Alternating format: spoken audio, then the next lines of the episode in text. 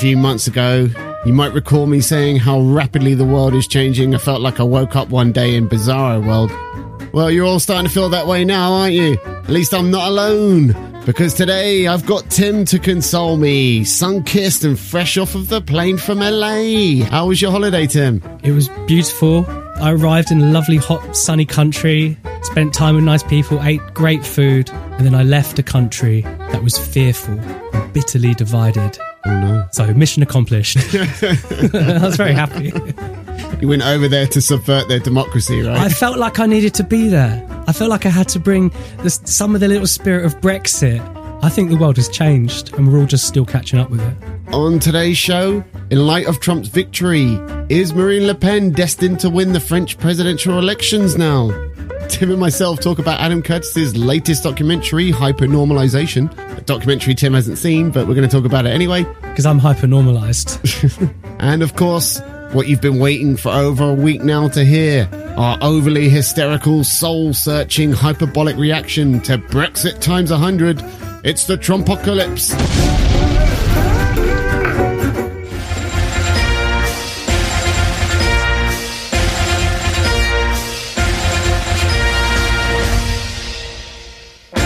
And which Republican candidate has the best chance of winning the general election? Of the declared ones, right now, Donald Trump.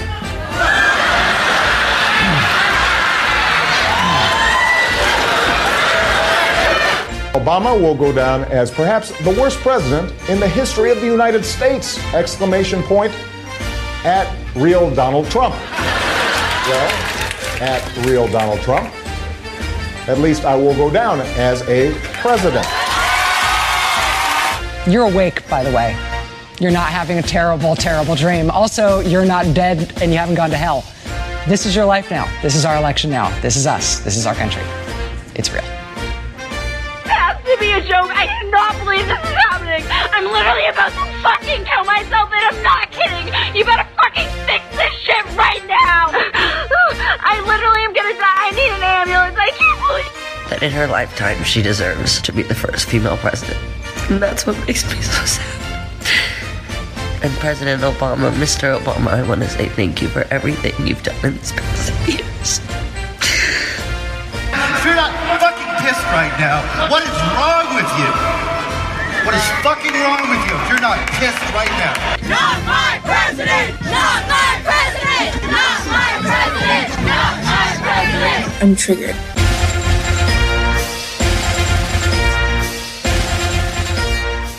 Yes, all hail President Trump. The madman did it. Did you watch it? I obviously watched it because I was in LA. Oh yeah, you got to watch it without actually And stay staying up up late. late. Yeah. Yeah, yeah, yeah. I did actually. I I didn't intend to because basically I believed I believed the polls going into it. You still believe polls? ninety eight percent. 98.1% chance of Hillary winning the election. So I was like, all right, you know, I'm just going to watch the first hour just to get a bit of a feel. Cause, you know, we, we've been listening and reading and watching about the US election for like 18 months Oh, yeah. now. It's like you had Yeah. to tune in a little bit just to see what was going on. Thank God it's over, basically. Well, I watched it live and it was the most riveting thing I've ever seen because it drastically changed over the course of four hours. So it what- went what- from 98% chance Hillary victory to 98% chance Yeah. Trump victory in the span of four hours. I've never seen anything It like it. turned very quickly, didn't it? Did you what, did you watch it on just one channel or I had CNN on? At one point, I started off with uh, because look, I basically I'm I'm a piece of shit who enjoys Schadenfreude, basically. So I thought, okay, I'm gonna watch the Trump people, people who are pro-Trump. I'm gonna watch them and watch like I'm gonna watch them have their meltdown and pull their hair out and shit. And then it started turning out that it was looking like Hillary was gonna lose. And so I was like, all right, fuck this. I've got to switch to like MSNBC because MSNBC are like they're even more pro-Hillary than CNN is. Yeah, yeah. The Clinton News Network. Well, CNN was was a sight to behold in itself. Towards the end of it, it was it, it was it, Wolf Blitzer. it was yeah it was he he held it together. He didn't cry. Okay. He was as stoic as Rachel his, Maddow he was cried a little bit. stoic as his name suggests. Yeah, but basically the, the, they had the guy on the, the the map screen. He was zooming into people's back gardens, like seeing what what probability their pet might have voted What for. yard sign they Just- had. They were basically it, it was reminiscent of the um, band playing on the Titanic as it went down. they were just refusing to accept it. In Because going into it, the whole the narrative was there's going to be this big blue wall of separation, and that's Yeah. how Trump has Yeah. no hope of winning. Yeah. Most and then in- it never emerged. Well, most interestingly, they had um, for, for most of the evening until about halfway through, they'd had these live shots of um, some buildings in New York. It was like the Empire State Building or something, and they were projecting two columns. Oh, yeah, either side. yeah, yeah. And then suddenly you, you didn't get to see it anymore. you know, it's like, oh, it would have been interesting to see. You know, this big picture of him going up the side of a building like Spider Man. The, the news was in shock. I was in shock, really. Not not that much shock. Like I said, I had that spirit of Brexit. I pretty, I, I thought when Brexit happened, I thought, well, that shouldn't have, that wasn't meant to happen. No. That it wasn't meant to happen. So it meant something. And I thought, because that happened, Trump's definitely going to win. And that's why I predicted it a couple of sh- a few shows ago. Yeah, that's true. You have been saying for a while Trump's going to win it. You were in LA, California. Mm-hmm. Now, California is the state that came out big time for Hillary. It's a beautiful So part of the world. It must have been a really somber mood the morning after in LA. It reminded me a bit of the morning uh, after Brexit. Oh, the sort of- sun came out finally, or it broke through those cloudy there was like California sort of, skies. uh, no, it was a bit like the morning after Brexit, like, where you'd be walking around and everyone was sort of looking at each other's faces, not so much trying to expose an emotion, but just to sort of Trying to gauge who you voted for. who to right? gauge who you voted for at least. But yeah, everyone was was appalled. Like I said, um, I bought a little, I bought a, a Donald Trump T-shirt Yeah, thanks for that. on on the airport. Um, Classic. In America, they're only their sizes start at XL. I presume. yeah, I bought it, and like the lady behind the counter was giving me funny looks. yeah, like a lot of women do. was, was, she, was she black? No, she was um sort of Latina, Me- Mexican, Okay, alright, half yeah. Mexican, I'd say. But she she and I said to her like, I'm buying this because it's like historical. Yeah, and, I was and the funny and the the thing is, it was in an airport terminal, so like loads of people were were, were leaving the country, and most of them were. Were buying the Trump ones. That there were Hillary T-shirts that said, um, "Don't blame me, I voted Hillary." and but looking at the two racks, the Trump ones were, were going at, at a rate of knots. Mm. And and I said to her, well, I actually lied to her. I said to her, you know, this is historic. I'm buying this. It doesn't necessarily reflect my political views. Yeah, of course not. I'm, And she said, well, actually it does. But that snotty, sneering attitude had a part to play in Hillary's defeat. I reckon her face, her smug face, summed up Yeah. almost everything everyone hates about America. Do you know what I mean? It was like in one but I thought you meant to. fake smile. But the weird thing is that the, the whole fake thing is, um, it wasn't fake, it was real. I can understand the people going out marching in the streets because, you know, you, you, you have to be sort of a magnanimous in victory or in defeat, really. But some people have genuine fears, even though they they might be unfounded. Like you say, a lot of people were genuinely upset. A lot of people didn't see this one coming. Like we said earlier, there was some polls were predicting ninety eight percent chance of Hillary victory, and when you like you you read that and you think to yourself, well, even with like a margin of error of ten percent, that's still still a landslide. Well, But- I think maybe it's that people are so distrustful of the media. I think over there, probably more than here. Did you relish at all in the tears of the Hillary supporters? I, there was one photo I put on my Facebook where um, it's a bespectacled woman with like a dollar fifty stars and stripes plastic bucket on her head, and uh, she's like a classic wailing baby. Her head's tilted back, tears streaming down her face. This is the funniest image I've ever seen in my life. Well, a lot, a lot of people, a lot of commentators in America over the next couple of days after they they were saying these sort of reactions were indicative of what they call that everybody gets a trophy. To have the harsh reality of like being an absolute loser and having something taken away from you, there's, there's a sense of loss, a sense of grief, also bewilderment and panic because they've never experienced it before in their life, mm. even though they're thirty. MSNBC's Rachel Maddow, she started the night off all smiles, all happy, dream, thinking about, oh, Hillary's going to be the first female president. We're going to get our first female president. And then by the end of the night, yeah, she was basically fighting back the tears. And it was, like I say, it is Schadenfreude. You're not really, it's not, it's an immoral thing to do, but it's impossible not to. When someone's being that smug and when they're sneering at their opponents, the opposition, yeah. like I'm, I'm British. In most cases, I'll favour the underdog, and that's exactly what Trump was. He was a 98 percent underdog. Yeah. And so when you see Hillary supporters, oh, especially, did you see all the tweets? Are you on the Twitter? I've never been on Twitter. But Hillary supporters were on Twitter hmm.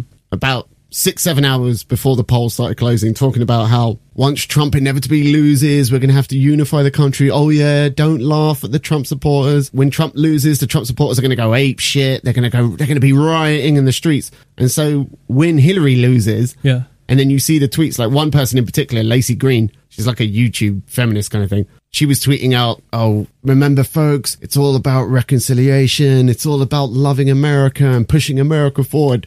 They announced Trump's victory. Fuck America. Fuck you white racist pieces of shit. You ruin everything. Do you know what? Do you know who I think is to blame for it? Who was a massive instigator was was Hillary Clinton herself. Not through anything she said. It was actually what she didn't say. It's what she didn't do. She didn't come out on the night and concede. You know? Mm, she did eventually, but No, no, no, I no. agree with you though because No. she sent out she sent out John Podesta. Podesta, of Podesta. all people. Yeah. yeah, because they knew the Hillary supporters knew they'd lost. They were sitting there crying their eyes out, and she And- sends out Podesta. And what did Podesta say? Hang on, this fight isn't over. He's, I can't Yeah. remember his exact It's words. not but over till the fat lady sings He said like it's not over yet. You know, go home, go to bed, get some sleep. You're going to charge up your batteries, come back tomorrow. And that was the thing. That's what happened. And, and Clinton didn't speak till the next morning. she didn't have the balls. She didn't have enough spine to actually address her supporters. No, I don't think it was. I don't think it was a question of spine. No, I think it was, the, and it was the media was count. It wasn't talking.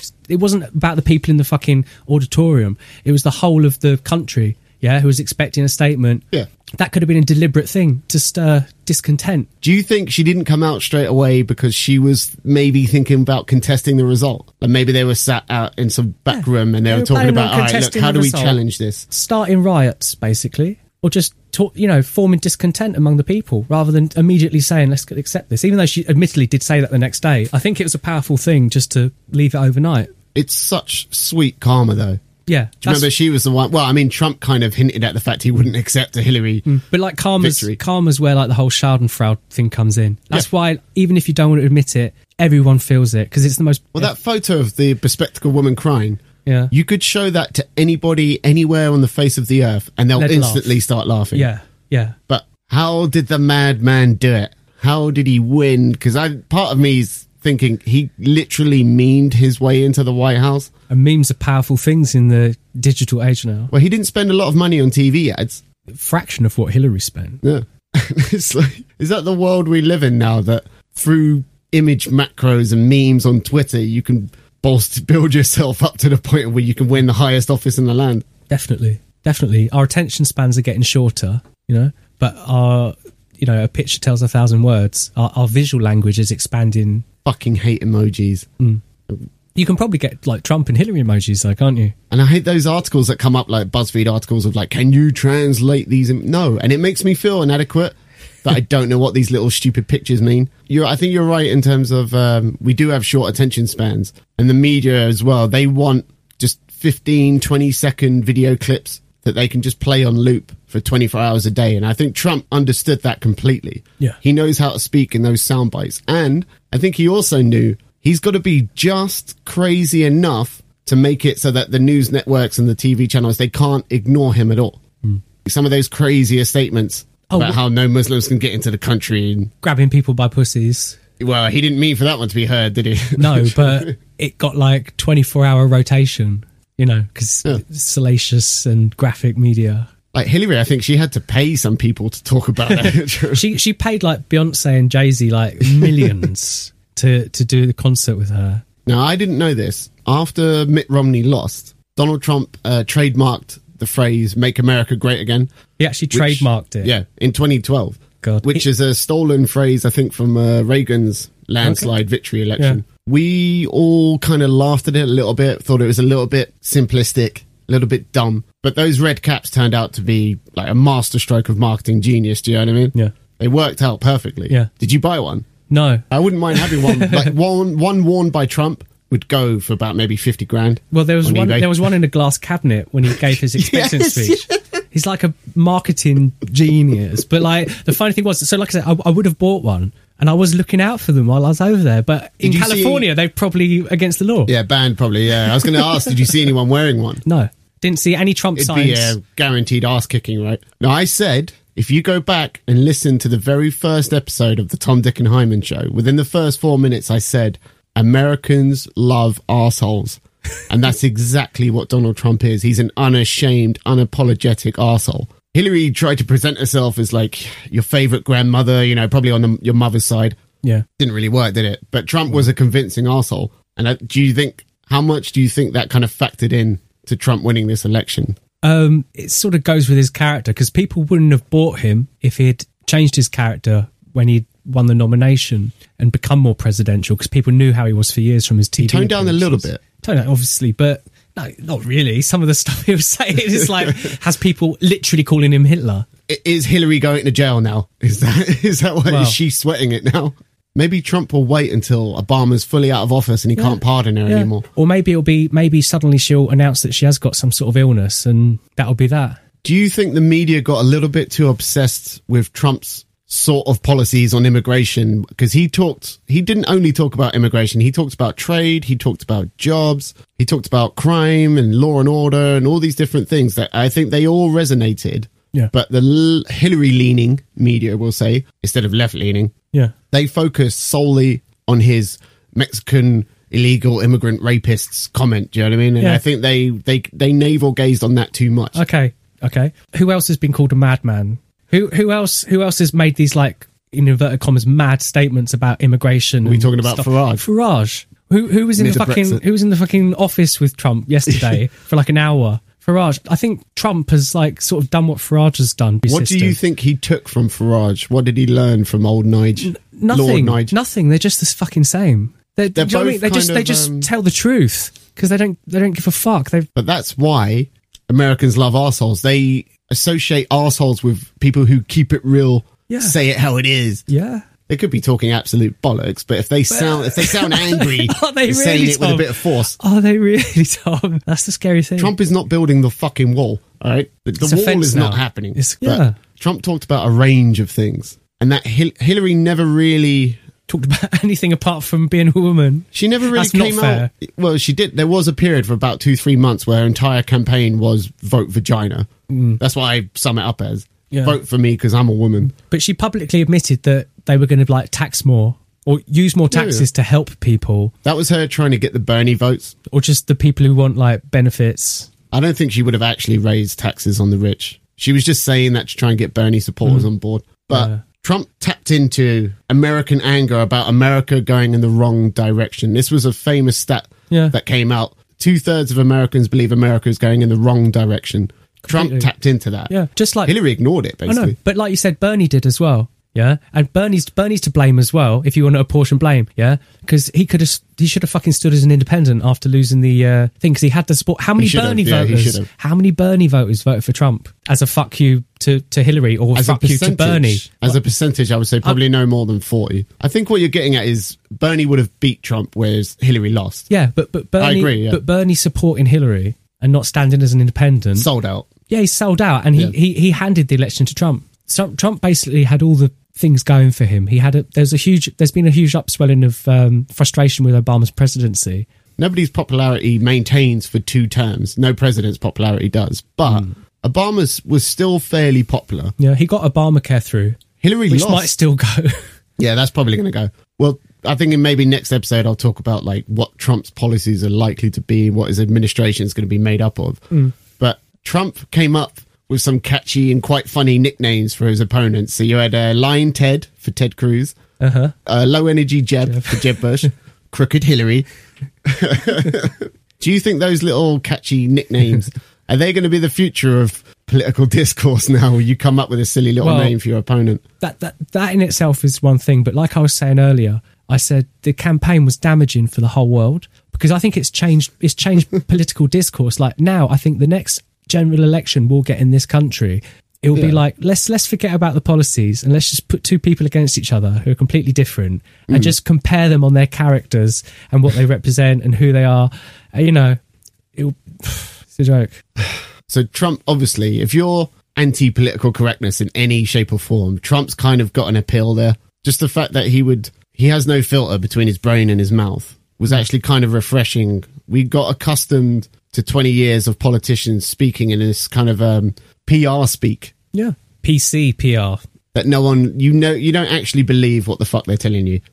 Whereas Trump came across as authentic. Yeah, okay, maybe he is a bit of a madman, but at least I know where he stands, kind of thing. But at the same time, you kind of don't, because every time Trump announced an, a policy, it would the public would react negatively to it, and then he walks back from it. So I mean, But I think ultimately, I think we have to accept Yeah. policies do not matter at all in, in elections anymore. No one gives a shit. Yeah. But he's he's not a politician. He's a businessman, and I think he is very he, he is apparently a good negotiator. And if if he can be someone who instead of like bombing somewhere will fly out there in a jet and sit around a table and talk with them, I think that's that's what he'll be like. But Hillary was very much the status quo. She was the status quo candidate at a time when Americans desperately wanted change, even though it was only eight years when they desperately wanted change and they got their first black president. Mm. Hillary, even despite having a vagina, that wasn't change enough for Americans. And Trump was he you're not going to get more change. You're not going to get a bigger change candidate than Donald Trump. No. And the thing is, you you can say like societally, economically, maybe America had stagnated for the last you know twelve years, and things have pretty much been the same. This was just a chance for like people to, to stir it up a bit, and it's that that's a very natural thing to want to do anyway. Yeah, like Hyman's always going on about um, people always think in a way of, "Ah, let's try something different. Yeah, And that's exactly, Yeah. this is different. yeah. you don't you don't need to have like a, a burning patriotic heart or you know anarchist tendencies. Sometimes you could just be a bit bored. Just like oh, you know, People are talking about a Trump surge. I don't really think there was much of a surge. I think basically Obama lost about 4 million votes from 2008 to 2012, and Hillary lost about 6 million further, a further 6 million votes. yeah, deeply unpopular woman. in other basically words, the Democrat support collapsed. Yeah. It wasn't that suddenly a load of people who weren't Republicans before Yeah. joined the party just Yeah. so they could vote for Donald Trump. Yeah. There was no real Trump surge. It was just Hillary's Democrat support collapsing. They just couldn't get behind Hillary Clinton. Now, is that because does everyone just hate Hillary Clinton? I think she's been mired in scandal for a long time, and polit- politically, she's she's she's lost out in the past. She lost out in the nominations to Obama. And the best story I heard about her, she she nicked a load of antique uh, cutlery and plates What? from the White House. Yes, And it was I like- did hear something about You know, this. she was just, I was just a pile of plates. I'll take it. I mean, Trump was no stranger to controversy on this election campaign trail, right? Hmm. But I found a lot of people, even people who lean left, would look at the controversies around Trump and still conclude to themselves, well, you know what? At least he's not Hillary. And it's like, what do you think that phenomenon was? I, do you Like, how did they overlook? The you- media's building Trump up to be a neo fascist Hitler. Because I feel like that isn't a thing now. You've just said that. Like a lot of left leaning people are thinking, oh, you know. But the way it's being portrayed in the media is like, it's not left leaning people. It's like normal, rational, middle of the road people should all be appalled and terrified. Do you remember when they had that debate in Parliament about whether or not they should ban Donald Trump from coming to the UK? I can't wait to see them big plastic smiles on their faces Can't as they're shaking Donald Trump's hand. Outside number Ten. Hi, Donald. Really happy to meet you. yeah. Now, Hillary ignored Trump's rhetorical appeal. She decried it as basically as just racist and misogynistic, but she didn't really offer any like viable alternative vision. She was like, her platform was just kind of, I'm a woman. It's your chance to have your first female president. Oh, and by the way, I'm not Donald Trump. Like, that's all she kind of really said. I think it became synonymous. Her attitude of, oh, I'm owed the presidency. I can just walk my way into the White House. I don't have to worry about Trump. I think And- people found that synonymous with Washington people. They're completely out of touch with quote unquote real Americans, middle America. Well, they were so stupid because she, she made a, f- a fundamental, fatal flaw when she basically attacked half of the electorate. You know, she put them all in a basket of deplorables, and you know, it was a stupid thing to do because they must have they must have seen what happened in the UK with Brexit, where the only alternative was like you're either a good person or you're a bad, racist, misogynist, sexist, anti-Semite. You know, Yeah, if you don't vote for me, it's like uh, blackmail. Trying Yeah. to blackmail people Yeah, into voting for yeah. you. But it, that's It was- the golden rule of electioneering is do not, you can insult your did that. opponent as much as you want, yeah, she insulted. but never their supporters. Yeah. And even Donald Trump didn't do that. He said he, Donald Trump yeah. insulted everyone, but he didn't attack Hillary supporters ever. Well, he didn't attack. Yeah, he's all about going after the the, The political elite. Yeah. Yeah.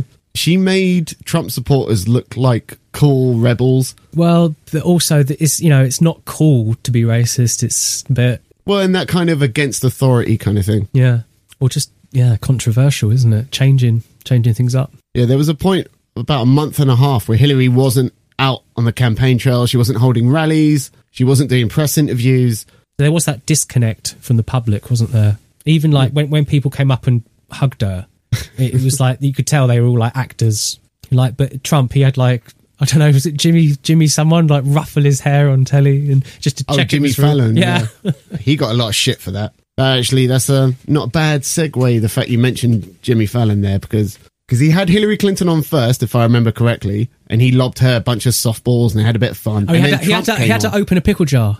Oh yeah, yeah, yeah, to prove she was healthy, kind of thing, Yeah. not an old woman. Yeah. But yeah, it was a bit of light-hearted fun. And then he has Trump on and does the same thing, and he took he got so much shit for that. Other late night TV presenters were all attacking him for that, and it's What, like, just look, why? It's because he was. They took it as, oh, you're be, you're showing your support for Trump because you didn't viciously attack him. But the media viciously went after Jimmy Fallon, and they did this with anybody, anybody who even said, oh, do you know what? I think Trump actually has a chance of winning. Even someone who they're not offering their explicit support. They're not endorsing Donald Trump. They're just saying he might have a chance of winning. Yeah. And everyone in the media, all of their colleagues, some people they consider friends, would chide and lambast them publicly mm. just for saying he might win. Mm. All of that went in Trump's favor. Yeah. There was So the, the, whole, media helped Trump win. As much as they were desperately trying to paint Trump as a crypto fascist who wants World War Three, even though he's kind of a non interventionist, but whatever. They helped him get into the White House.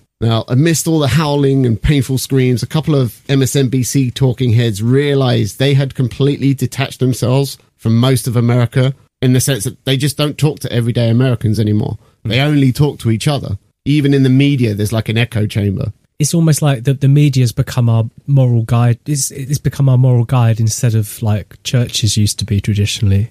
Um, now, like instead of going somewhere once a week and being told like what's good and what's bad and what you should support and what you should pay attention to, now the way the media's reported now is is is very moralistic as well. It's very biased, like dramatized. They moralize to us too much. The media. All right. Now, Trump told us all that those polls that were predicting his inevitable defeat, they were skewed against him. They were rigged. I think that ninety eight percent one was Yeah, that probably. that was. Yeah. uh, Huffington Post, God. unsurprisingly there. Yeah. Like you say, all those polls were wrong. Donald Trump, he was right. When he said the polls were rigged, they were They being were skewed rigged. against him. He was right. because you know polls it depends who you ask when you ask them you know uh, what you're asking them polls aren't worth shit never have been never will be even exit polls i walk out oh how did you vote? Oh i'm not going to fucking tell you. Fuck off. Oh they'll be like oh he looks like a bit of a labor labor voter. I'll tick him as labor i've got to hmm. get 300 of these names. I think they weighted ethnic minorities in such a way that not a single ethnic minority, no, they would have predicted not a single ethnic minority would vote for Trump. They probably just presumed 99% of ethnic minorities are going to vote Hillary. Hmm. And of course, 30% of Latinos voted for Trump. I think it was 8% of blacks voted for Trump. I think the media now, traditional media, so broadcast, print media, they're scared shitless that the public no longer listens to them at all yeah they're turning to people like Alex Jones of Infowars fame. yeah Another good example, Dave Rubin.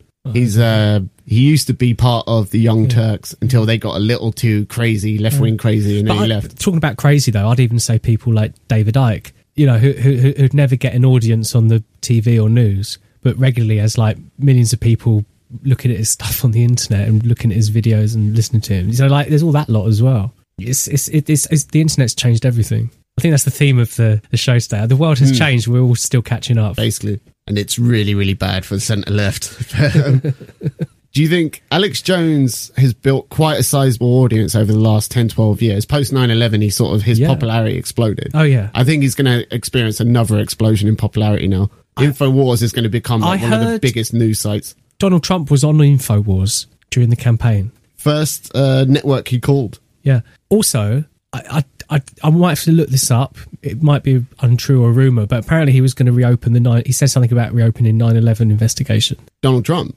Apparently, Oh, because it came to light there was it was funded uh, funded by Saudi. Saudis. Yeah. You know, you know, 19 of whom were were Saudi, who are the hijackers or something. Yeah. Well, yeah, I suppose. Another person who I think is going to win big from this Trump victory, Ann Coulter. that's the uh, commentator, isn't it? yeah, she's kind of a transvestite looking, very skinny blonde woman with a massive Adam's apple. But we, uh, you heard a little bit of her in that clip we played of uh, people melting down after Trump's victory, where she was on Bill Maher's real time. And he asks her, of all the Republican nominees, this was like 16 months ago, who's going to win the actual presidency? And she predicted Donald Trump.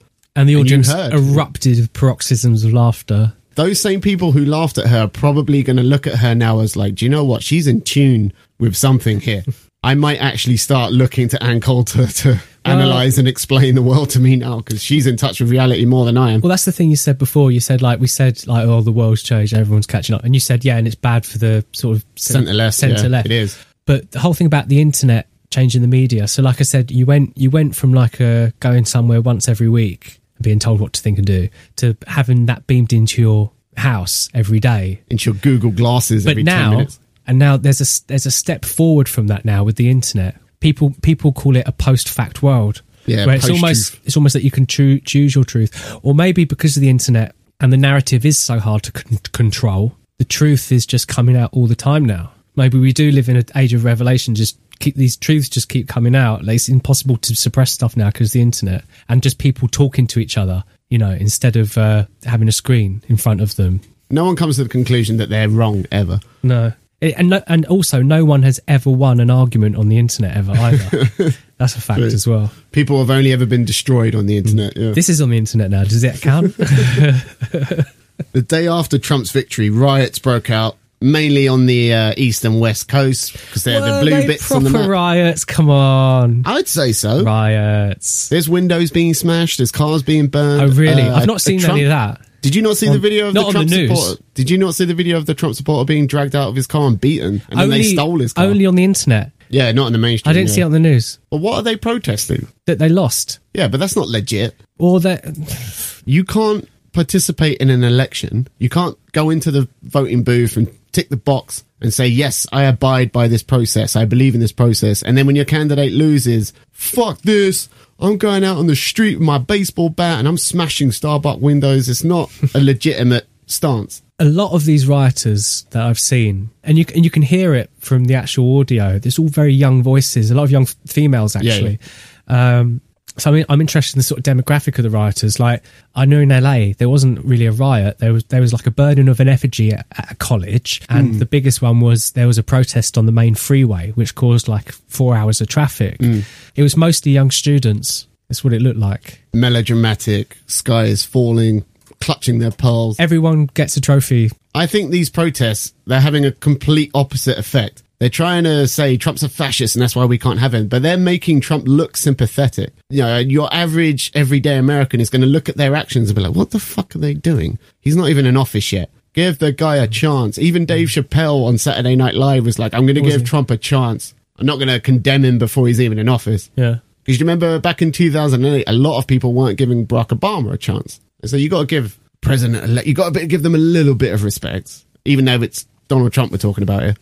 Um, He's got his imperfections, folks. Yeah. Yeah, and he never tried to hide it either, which is the different thing. We all know that the presidents are, you know, imperfect beings, but they always had the veneer of respectability about them. Trump doesn't even bother about that, so that's something new. Mm, true. Now, one argument I've seen from uh, embittered Hillary supporters is that, oh, she she won the popular vote. Trump only won the electoral college. You know what? We should get rid of that. I don't buy this argument at all. The reason the electoral college exists is so a state like California Yeah. can't completely dominate the rest of the union. Yeah, because that you know it's it's feasible. There could just be one really rich Californian businessman, and just with all his money and stuff, he could just be the president forever because Californians would love him. um, no, it's it's constitutionally, you know, logistically, mathematically, it's it's the right thing to do for a, a country that vast. Yeah. I mentioned earlier how Trump's election pretty much bad news for the centre left. And in fact, uh, if you look across most of the Western Hemisphere right now, the centre left are getting their asses kicked. They're kind of uh, disappearing. Well, like our Labour Party has sort of lurched to the far left. Corbyn! Well, his supporters have. It hasn't par- parliamentarily, but yeah, the sort of centre ground is is gone now. Politics has uh, become a lot more polarised recently. Well, the right are occupying the centre ground now. And the, the reason for that is the right are making arguments Populist Well, n- yeah, not necessarily the best arguments ever, right? But they are compelling. A- An argument doesn't have to be 100% valid, 100% legitimate for it to be compelling. And the right are making compelling arguments right now. They're forming compelling narratives. And the centre left are doing nothing. We're just, we're walking away. We're kind of becoming apathetic to it all and just going, do you know what? I'm just going to step back from this and I'm just going to let the left and the right just fight it out and whatever happens, happens. Hmm. Now, this is bad news if you're somebody looking for a centre left party to vote for who might have a actually like chance of winning. Obviously, I don't want that to happen. Do you remember when um, people were talking about how the Tories would never get a majority ever again? And that the world was just becoming more and more left wing. Yeah, and then that that amazing um, BBC election coverage when, uh, for whatever reason, the Tories got a lot more votes than they, everyone expected, and uh, much gnashing of teeth and wailing was was heard across the land. I think the hard left, as people call it, they've done a fair amount of damage to the left in general, the left's image in general. They've uh, they've created an image where all left wing people do is just incessantly jab their fingers at people, casting aspersions, Moralizing again. declaring everything to be racist, sexist, homophobic. Literally everything is racist. Yeah, you They're just turning people off. The hard left, they've completely locked themselves inside of online echo chambers where dissenting opinions just, they're not allowed. No one's allowed to challenge your worldview when you're inside the echo chamber. Hmm. It's politically correct culture. Uh, in 2015, when the Tories won a majority, when they when everyone was saying there was they were never going to get a majority ever again, that's when I stepped out of that left wing echo chamber. I think I was I, I don't think I was alone in doing that. I think a lot of centre left people did that around the same time. And what we're now realizing is is the hard left are alienating the mainstream. You're not going to see if the left don't change. You're not going to see a left wing government for another 15, 20 years. Well, no, like the, the mainstream considers, uh, you know, far left as like a type of fanaticism. Like the sort of Yeah. writing you're seeing in the states is like far left, really, isn't it? It's becoming a bit cult like. Yeah, It's almost like a, a uniform uh, way of has its own language. they've developed their own lexicon and of course the reason they did that was so they could just condemn anybody for not using the right language oh god i fucking hate language policing. You can't i can't even put into words how much i hate language policing. So the center left we've come out of these echo chambers. We've looked at what the left's doing and the damage they're doing but problem is we feel kind of powerless about it. We're just kind of standing back and just watching it happen. Hmm. So if I like I say, if the hard left doesn't drop their incessant finger jabbing, the casting of aspersions, declaring everything to be phobic in some manner, pathologizing anyone who doesn't agree with them, hmm. all of that shit's got to stop. Yeah, Otherwise, if you're not willing to stop it, learn to love living under right wing governments. If you're going to act like that, yeah, get used to it. yeah. You're not going to have a fucking choice either way.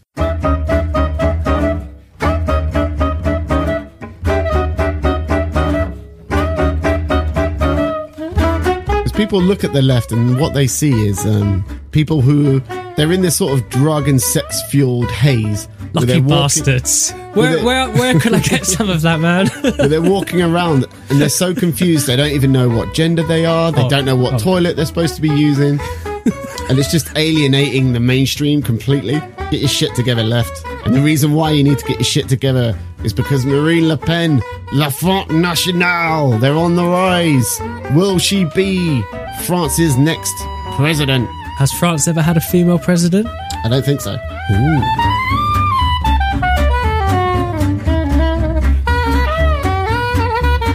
So, popular sentiment coming out of Trump's election victory. Have you seen that image, Macro, where it's uh, a British Pepe, an American Pepe, and they're looking to a French Pepe and they're saying, Your turn now, France. Time for Frexit. I hope that doesn't become a word. I hope that really doesn't catch on like Brexit did. But let's quickly go through a list of all the things that weren't supposed to happen over the last couple of years. Number one, the Tories were never supposed to have a majority in Parliament ever again. And they got one. They did. Number two, Jeremy Corbyn wasn't supposed to win the Labour leadership contest twice. And he did. Leicester City weren't supposed to win the Premiership. Okay, no one expected that one. Yeah, that was like millions, million to one odds. The British public weren't supposed to even get a referendum on EU membership, and they sure as shit weren't supposed to vote to leave. Miracle from heaven. And last but not least, number five, Donald Trump was not supposed to be president elect. Motherfucker. But guess what? All of these things happened. And in regards to French politics, Marine Le Pen is not supposed to win the 2017 presidential elections. Does anyone feel comfortable enough making that bet right now? Tim, would you bet Marine Le Pen isn't going to win? As always, it depends on the odds, but she was on the Andrew Marr show. She was on Sunday, yeah. Yeah. When's the last time you saw a French politician on the Andrew Marr show? I've never seen Sarkozy on it. Yeah, you're right. We don't really She's give gonna a shit about French politics She's going to win, just like Trump won, just like Brexit happened. All right, so a Just little like bit. Ed Balls will win, Strictly Come Dancing. it's just, you know, he might. The fact he's still in it is a fucking everything's wrong. Everything's gone wrong. A bit of background on this for anybody who doesn't know who Marine Le Pen is. She is the leader of Le Front National, a right-wing nationalist Eurosceptic political party which, was run by Marine Le Pen's father, Jean-Marie, uh, from its inception in about 1993 up until he retired from the position in 2011, at which point his daughter was elected leader. Jean-Marie's Front National was virulently anti-Semitic and openly racist. And Marine Le Pen spent the first few years of her leadership basically purging the party of all the uh, anti-Semites, the neo-fascists, and the just comfortably overtly racist. They were they were proper skinheads. To yeah. use a basic vernacular, they were. Yeah, I mean, like the the equivalent of our National Front, Yeah. which thankfully doesn't really exist anymore. Since she became party leader, she's worked tirelessly pretty much to soften the image of Front National and has made it a much more respectable party. Uh, I mean, even some young people are voting.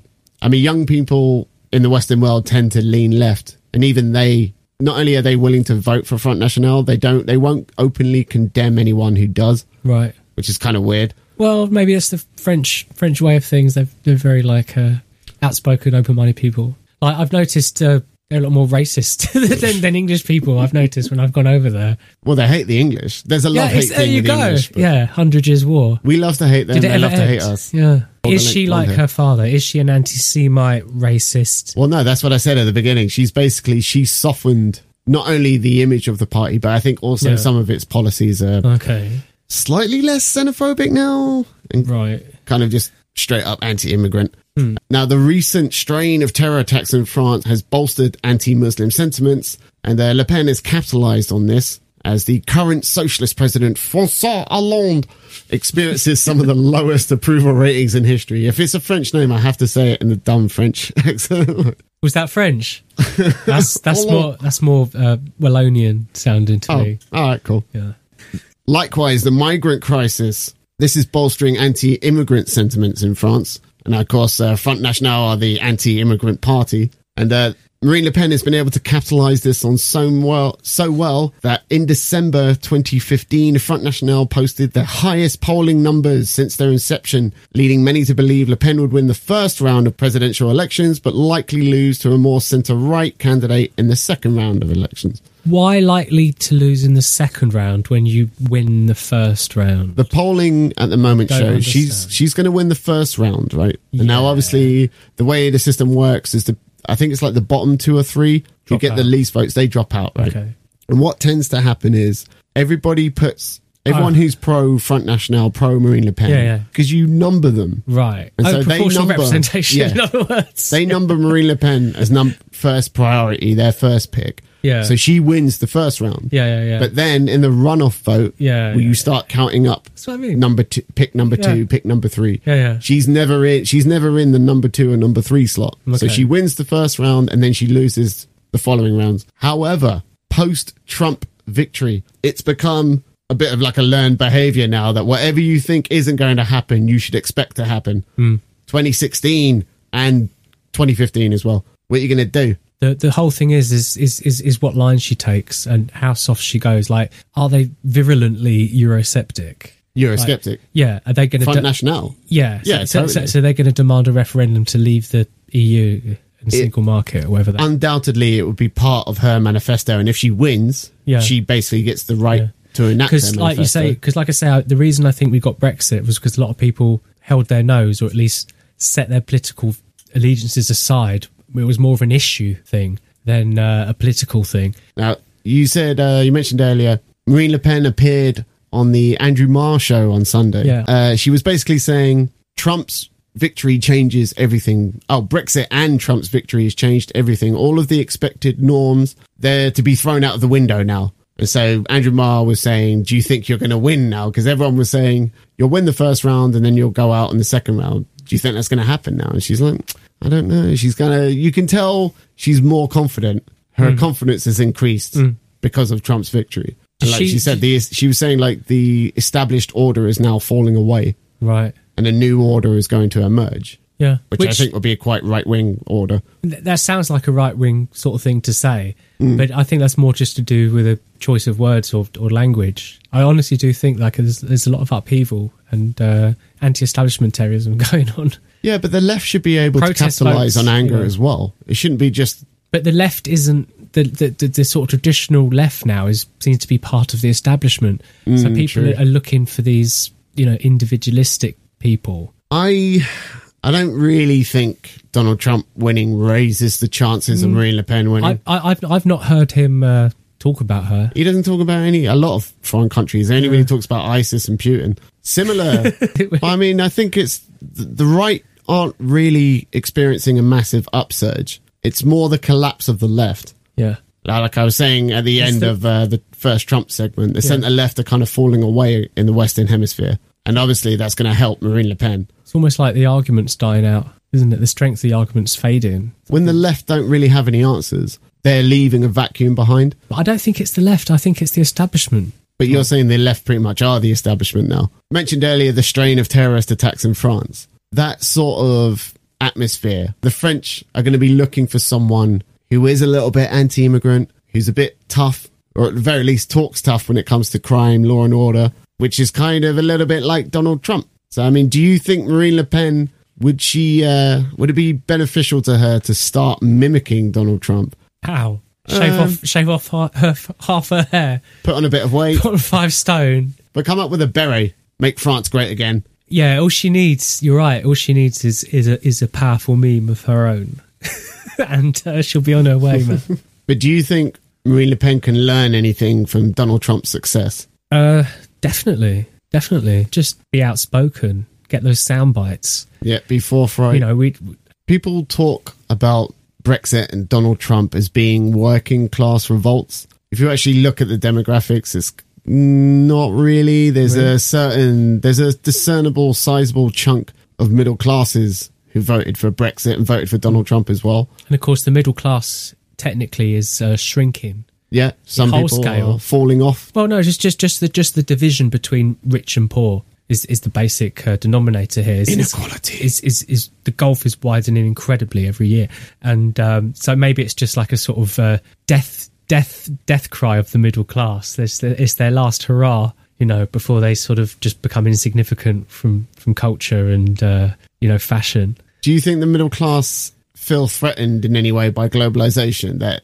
sooner or later they're probably going to lose their jobs? Yeah, they'll just be another, uh, you know, another mouth to feed in the, the camp. You know, just they'll just a mass. It, I think people just just feel like over, overpopulation is a real thing. It's becoming obvious, though, that with Trump's victory, with the Brexit vote, Yeah, people are becoming more protectionist. yeah, The populace is becoming more protectionist, Yeah, but and that's that's yeah. Marine Le Pen's. She's been she's had a protectionist stance from day one. yeah. But when I talk about quality of life, it's a really basic, stupid one. Like just literally the amount of people standing near you. It doesn't. It's not a question of money or race or something. It's like how much space you have standing on the bus or just walking down the pavement. You know, so hmm. people are used to like having like more empty suburban streets and stuff, and that's that's sort of disappearing now in all the big cities.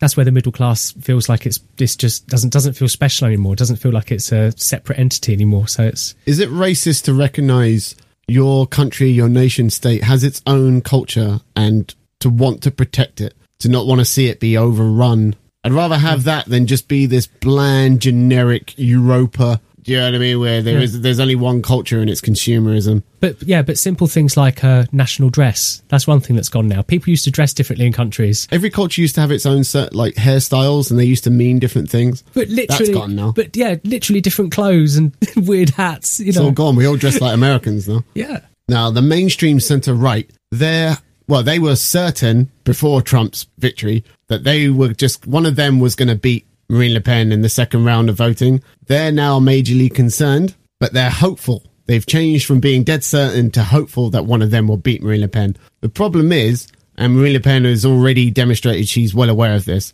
she's moving people to the right. She's moving left wing parties to the right, but she's going to be able to say, hey, listen, why go with Marine Le Pen light?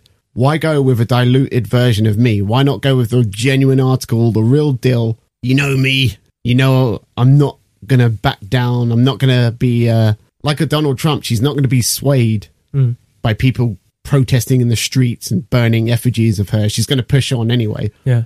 I think she might have the right wing vote sewn up. Yeah. Really, what this is going to come down to, I think, is uh, if Trump's first 100 days or whatever, his first year in office, if it goes really badly, I think Marine Le Pen's in trouble. Mm. If he does either okay to good, she's in with a chance. That's what I'm not. I'm not going to predict she's going to lose because I've been wrong about every other prediction I made. She might win. What do you think? I said earlier, I think I think she's going to win. it's a yes or no question. I thought, yeah, I don't see she has much opposition. Do you know what? I Her almost. very unpopular. What's that? Her opposition's not exactly very popular, is there? What's his name? Francois Hollande. He's got some of the lowest approval ratings in Ever. French political history.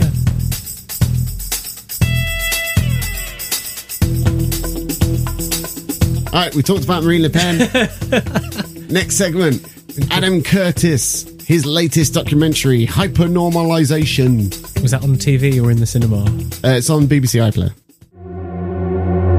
Well, at 20 minutes to five, we can now say the decision taken in 1975 has been reversed by this Brexit referendum. happened. It showed that all the people who are supposed to tell you about the world, the journalists, the politicians, the think tank experts, know nothing. It showed that they and you live in a dream world, detached from reality. Yes, documentary maker Adam Curtis, who made The Century of the Self, and if you recall, The Power of Nightmares, Tim, you, I bet you've seen that one. I've never seen of him, never heard of him before today. Oh my god, Power of Nightmares was the one that made the claim uh, Al Qaeda doesn't actually exist. Incorrectly made the claim, I should say. Anyway, They do exist. They are a thing. but Adam Curtis has returned in an attempt to explain to us all just what the fuck is going on in his latest work, Hypernormalization. What is hypernormalization? It sounds like a really futuristic term. Okay, so as best as I could work out from a two hour, 40 minute documentary, the basic tenet of hypernormalization is that the reality being presented to us through television and through the press, it doesn't seem real to us. It doesn't jive with what we see in our own lives or what we think of the world. There's a, there's a disconnect. And the thing is, we become, this disconnect has existed so long and we've kind of just become so used to, it and accustomed to it. We've become desensitized to seeing all of the bad shit that's going on in the world because mm-hmm. We don't have any answers. We don't have any solutions to the problems. The people who we elect to come up with solutions to the problems, they don't have any answers. They don't really know what's going on either. And we just accept that. We've been left with little choice but to accept it because there's no real viable alternative. And uh, we're left with nothing more than a feeling of hopelessness about what's happening in the world. Gosh, that sounds Now- like a depressing documentary. the fact that we're so comfortable living in these false realities and we're so accepting of it, Yeah. that phenomenon is what Adam Curtis calls hypernormalization. Okay. So we know the media's lying to us. We hmm. know our bosses are lying to us. We know the politicians are lying to us, but we don't ever really do anything about it. We just accept it. Hmm. So we, we, we know about all this, but he's still making a documentary to tell us about it. So why should I see it? This is the thing. You're right. You're not Why wrong should I see something I already know about? You're not wrong to say That that. tells me that actually you know it. Because that's the impression I got watching hypernormalization is these are all things that I know. Yeah. But what Adam Curtis has done is put them in a kind of sequential order and formed a narrative whereby it's he starts every single one of his documentaries with the line, This is a story about X. Right. Right. And that's what Adam Curtis is doing. He's not making documentaries in a kind of very formal, factual sense of here, here's all the facts and here's an expert analysis on what this means and blah, blah, blah. Adam Curtis just does, he takes old news archive footage Mm-hmm. from the BBC Mm. and then he narrates over it. Okay. You never see his face. You never see him speaking to someone, interviewing someone. so he's like the opposite of Louis Theroux. Yeah, almost exactly. Interesting. Yeah. The thing is, because he's using all old news archive footage, he sometimes he has to pad things out. And what happens is, is sometimes what he's talking about bears no relation to the images that are on the screen. And I'll give you an example from uh, hypernormalization. One of the first things you see in this new documentary of his, Adam Curtis, is a dead woman lying on. You know, in Manhattan they have stoops. There's Yeah, little stone steps outside people's front doors. Yeah. Like a she's lying. Yeah. Yeah, she's lying dead on one of those, right? And um, this is the thing. Adam Curtis doesn't tell you who she is, how she died, why why are you showing me this? He Boom! It just starts with a picture of a dead Yeah. body. And what he's talking about That's pretty harsh. what he's talking about when that image is on the screen is he's talking about how New York in the 70s was basically bankrupt. The politicians didn't know what to do, and they turned to bankers and big businessmen like Donald Trump to fix the mess and sort everything out. And they did, didn't But they? like I say, it's what he's talking about has no relation to what's on screen. Another thing that he tends to do is Yeah. he tends to make really strenuous links between two different phenomena and two different factoids, if you will. Hmm. And you're kind of sometimes you're left kind of thinking, all right, um, why are you why are you trying to establish this connection? There's no real connection there, and it's a little bit jarring. You spend your days and nights on social media. The original vision was that it was going to open up a new paradise where information was shared freely. But now, the algorithms are so strong and know so much about you that they only give you what they know you like. You have become trapped in an echo chamber where all you see and hear is you. You go into an office and sit at a desk, but maybe it is a fake job. Your real job is shopping. The true factories of our time are the shopping malls. That is where the real hard work is done. You are managed with performance targets and measured outcomes. But as you sit in the glass walled offices, you know that the targets are manipulated and fake, and the managers know that you know. But you all sit there and pretend it is objective and rational. towards the end of hypernormalization, uh, Adam Curtis talks about Vladimir Putin, and uh, Vladimir Putin's got this press secretary, something like that. Uh, guy, I think his name was Surkov or Serko, something like that. And what this guy does is he starts up anti-Putin groups, dissident political activist groups, and then he funds them as well. And then once this group starts gaining traction in the mainstream consciousness, he leaks to the press, oh, by the way, this anti Putin group, yeah, that was set up and funded by part of the Putin administration. and so it leaves Russians not knowing what the fuck's going on, who who's telling the truth, who's lying. Russians don't know, Right. is what Adam Curtis is trying to get across. And then he makes a really strenuous connection between that and Donald Trump Okay. suggesting that Donald Trump is doing the same thing. And what he's getting at is, you know how Donald Trump announces a policy and then walks back from it. The thing is, is Donald Trump, that's not part of a calculated plan. He's not that shrewd. No. He's announcing a policy. The public are going, what the fuck is it? What is this nutcase? They're rejecting it. And then he walks back from it, which is not the same thing that the Putin administration is doing. Politicians have done that for years, though. Walking back from Just- unpopular. Just not fulfilling their manifesto. Yeah, true. Until they're given the power or the responsibility and have weighted with the burdens of, of, of you know, governorship. You know, sometimes they have to they have to change their, their original promises. Mm. It's an accepted part of uh, politics. you got to compromise. But to talk about hypernormalization itself and to just kind of briefly go over the points raised by Adam Curtis. Mm. So he's not trying to present something that should be taken as factual. He's just presenting a narrative and you either accept it, like it, or you don't, which I think is fine. You're kind of a documentary maker has to say something. There has to be a narrative to what they're making. Hmm.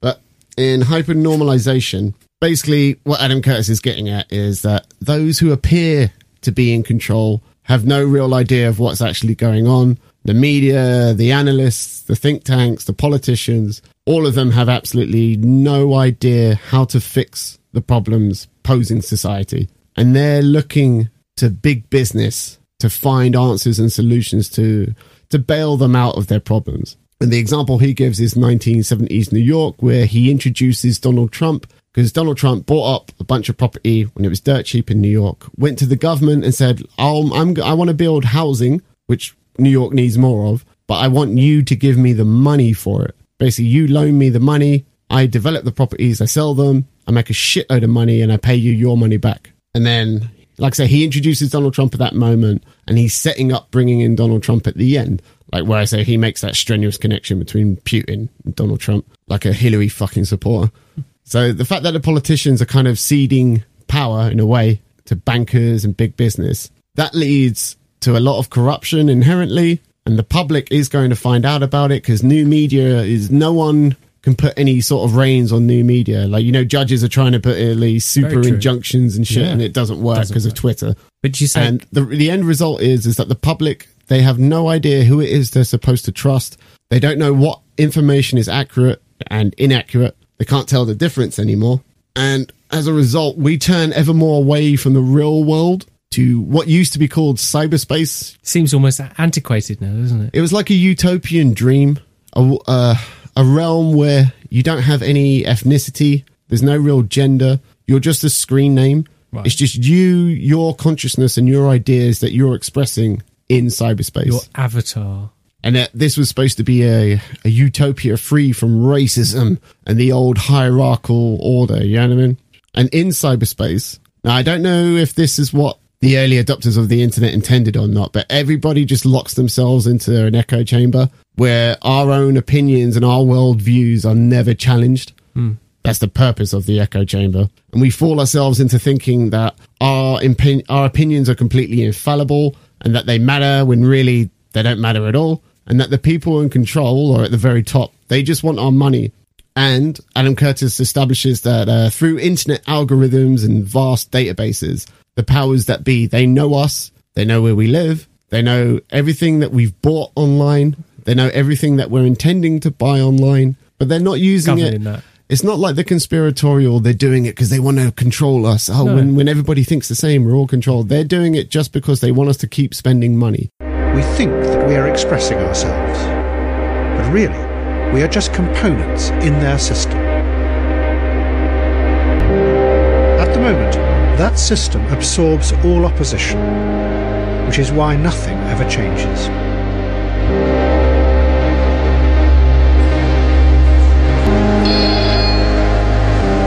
Forty years ago, there was another all encompassing system. It was in the Soviet Union. But by the 1970s, the system was starting to crack. Russia became a society where everyone knew that what their leaders said was not real, because they could see with their own eyes that the economy was falling apart. But everybody had to play along and pretend that it was real, because no one could imagine any alternative. One Soviet writer called it hypernormalization. You were so much a part of the system that it was impossible to see beyond it. The fakeness was hypernormal. But that's the kind of paradox that the internet presents us with. Um, we think we're increasingly interconnected with more people all across the world, and really we're we're not. You know, the fact that I've added you as a Facebook friend, Yeah. like, that doesn't really mean anything. That doesn't really mean I know you, I understand you, that I've made any real connection with you. I don't think two human beings can make a real connection over the internet. I think they can. Funny. Like, have you never had that experience where you like someone in the real world, the offline world? Yeah. And then when you look at their Facebook page and their Twitter feed, and you're like, Jesus, what? They're, they're a fucking asshole. That's probably what Can't a lot of believe I people like this person. think about me. Facebook's a social minefield. Yeah. what what what what what what is its sort of final thing? Does it does it offer a solution to this?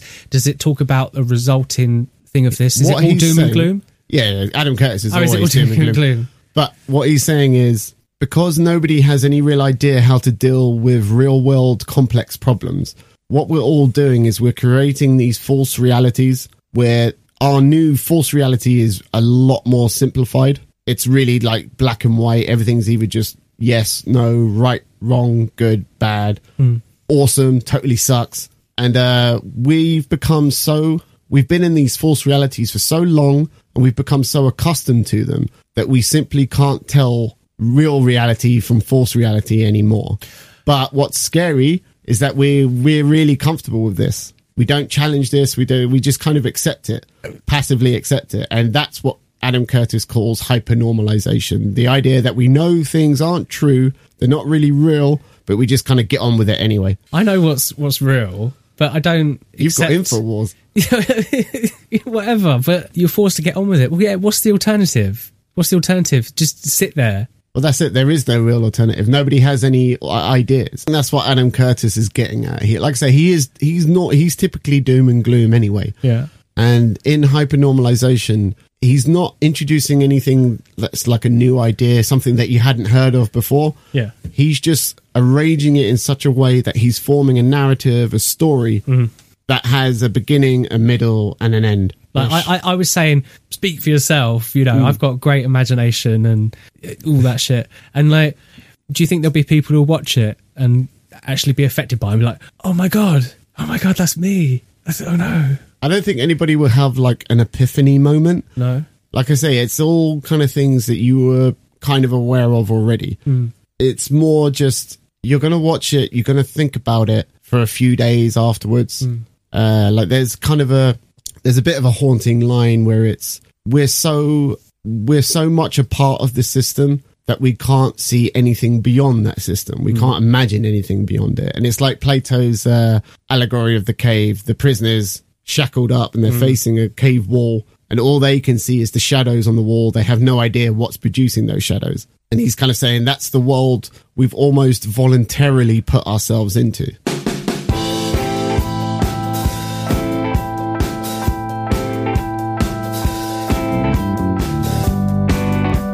Ladies and gentlemen, that was the show. Hope you enjoyed it. My thanks to Tim for joining me. Thank you for having me, Tom. Most enjoyable.